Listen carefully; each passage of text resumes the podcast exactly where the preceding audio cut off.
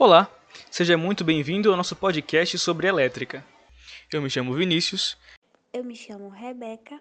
E eu me chamo Tamires. O tema de hoje é energia solar.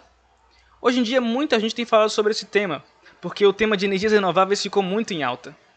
Mas como é que funciona esse tipo de energia? Será que ela realmente é boa economicamente? O que vai ser dela no futuro? Para a gente entender melhor sobre esse assunto, convidamos um especialista nele, que é o professor Dedson Moura, que trabalha no IFBA aqui em Feira de Santana. Professor, boa noite e muito obrigado por aceitar o convite. Boa noite, boa noite, Vinícius. E aí? Boa noite. Então, a primeira pergunta que a gente queria fazer para o senhor era sobre como é que funciona né, para a placa solar gerar a energia elétrica de fato. Né? Como é que funciona fisicamente o processo para transformar os raios de luz em energia? Vinícius, na verdade, é, a placa solar ela tem semicondutores, né? Semicondutores que é uma junção é, PN ou NPN. E o que, que acontece? Com o aquecimento, os elétrons é, circulam de uma, de uma parte para outra parte. E esse movimento de elétrons é, acarreta em uma corrente elétrica, e essa corrente elétrica pode ser utilizada para gerar potência, e utilizar e, e utilizar nos, nos aparelhos nossos aí. Segunda pergunta, que é o que a gente de fato quer, né? Porque a gente quer eficiência com baixo custo. Então a pergunta é: o investimento em energia solar vale a pena hoje em dia? Vale, eu falo, eu falo direto que vale, né? Porque eu mesmo instalei aqui na minha casa e eu percebo economicamente que vale a pena. Então, o que acontece? Basicamente, é, você consegue retirar o investimento por volta de 6 a, a 7 anos, né? Que a gente chama de payback. É o tempo de retorno do, do investimento. E esse tempo de retorno é bastante pequeno quando se comparado com a vida útil das placas e dos inversores.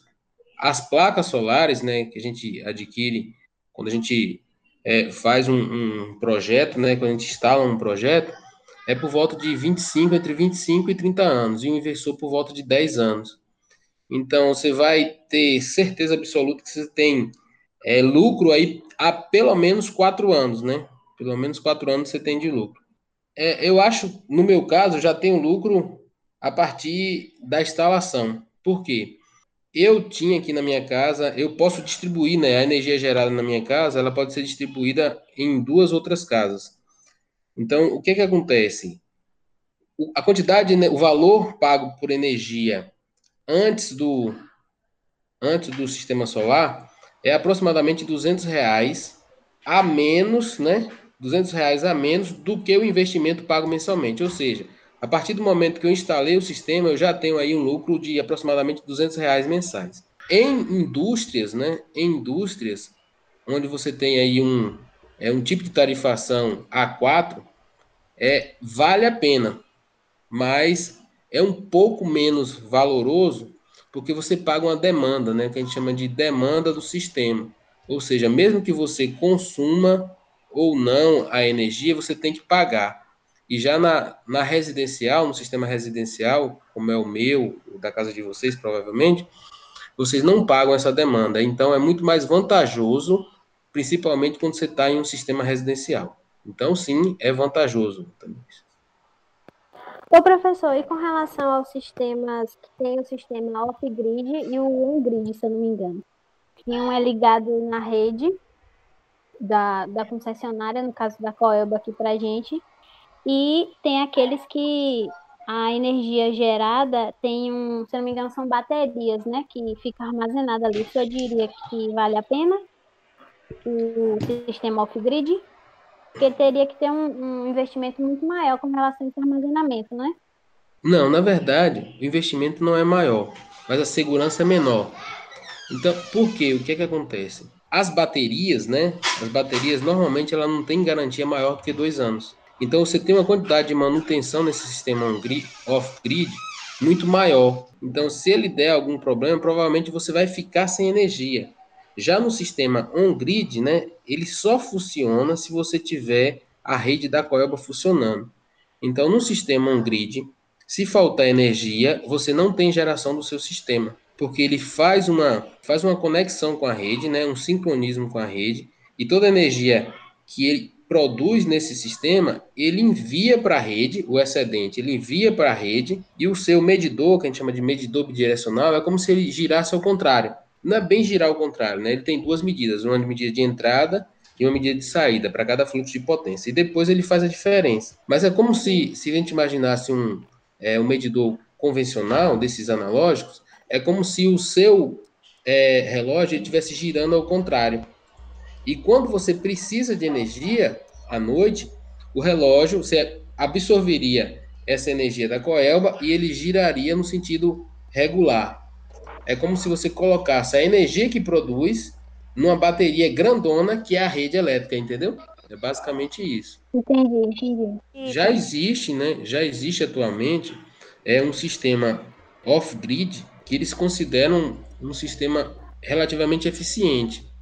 Porque com o advento do, do carro elétrico, né, houve uma evolução muito grande na carga, né, uhum. né, na carga é, mantida na bateria, né, as baterias de lítio. A Tesla, principalmente, a Tesla comprou basicamente. A Tesla é, um, é uma empresa de carro elétrico nos Estados Unidos. Então, uhum. ela produz essas baterias, né? Ela compra essas baterias e essa bateria, depois do, do, da evolução do carro elétrico, ela, ela tem chegado numa eficiência muito boa, né? Com a quantidade de manutenção muito pouca. Então, a ideia, né? A ideia futura é que você tenha um sistema híbrido, um sistema que seja on-grid e um sistema off-grid ao mesmo tempo. Porque quando faltar energia da rede, né? Você teria aí uhum. é, energia armazenada na bateria. Entendi. Você estava falando sobre os carros elétricos, né? Que pelo menos eu tenho notado que tem começado a aparecer, principalmente aqui no Brasil, bastante assunto sobre. E a gente ia perguntar justamente sobre isso. Se o senhor conhece alguma tecnologia relacionada à energia solar, fora dessa questão da geração para residência doméstica. E aí o senhor falou do carro elétrico, e eu lembrei do carro elétrico movido a célula fotovoltaica.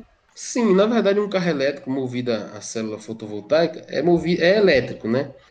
É, de onde vem a energia é, é que é o, o X da questão, né? No caso fotovoltaico, você precisaria, normalmente você precisa de um, de um espaço um pouco maior para você ter potência suficiente para alimentar um carro elétrico. Então, esse carro deveria ser bem pequenininho. Então, qual é a outra uhum. evolução? É fazer com que essas placas solares sejam muito mais eficientes, né? Porque a eficiência uhum. dessas placas, elas não passam de 30%. Ou seja, toda a energia que ela absorve do sol, ela não consegue transformar nem 30% em energia elétrica. Então, se essas placas melhorarem sua eficiência, consequentemente você terá muito mais dispositivos elétricos, né, com a quantidade de placa, de área de placa muito menor. E a gente queria saber, né, tanto de turbina eólica como é, da placa solar, em quais lugares do mundo elas são fabricadas e se no Brasil a gente consegue ter uma, uma produção delas aqui nacional, né? Se elas vêm de fora o componente, se é tudo feito aqui, como é que funciona essa fabricação? Ó, no Brasil até a gente tem uma produção de, de painéis solares, né? Só que o custo, né? O custo desses painéis aqui no Brasil, ele ainda é muito alto, né? Ou seja, a nossa indústria ela não consegue produzir em larga escala a ponto de fazer com que essas placas reduzam de preço. Então, a maioria das placas que a gente utiliza hoje no Brasil em sistemas é, fotovoltaicos, né, elas são da China, elas vêm da China. Então, a China praticamente produz a grande maioria das placas do mundo inteiro e essas placas são, são distribuídas é, é em, em todos, a maioria dos países, né? Entendi. Então, basicamente, eram essas perguntas que a gente queria fazer mesmo para o senhor sobre energia solar e energia eólica. A gente agradece por senhor ter vindo aqui com a gente hoje para é, responder essas perguntas para a gente e a gente agradece bastante. Valeu. Então, até a próxima aí. Valeu, professor. Saudades aí. Né? Valeu, um abraço. Melhor. Tomara que a gente volte ao normal. Exatamente. Tchau, tchau. Tchau, tchau, professor. Obrigado.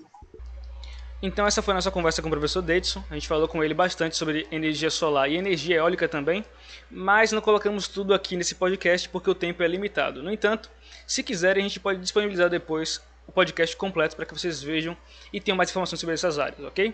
Então ficamos por aqui, obrigado por assistir até o final.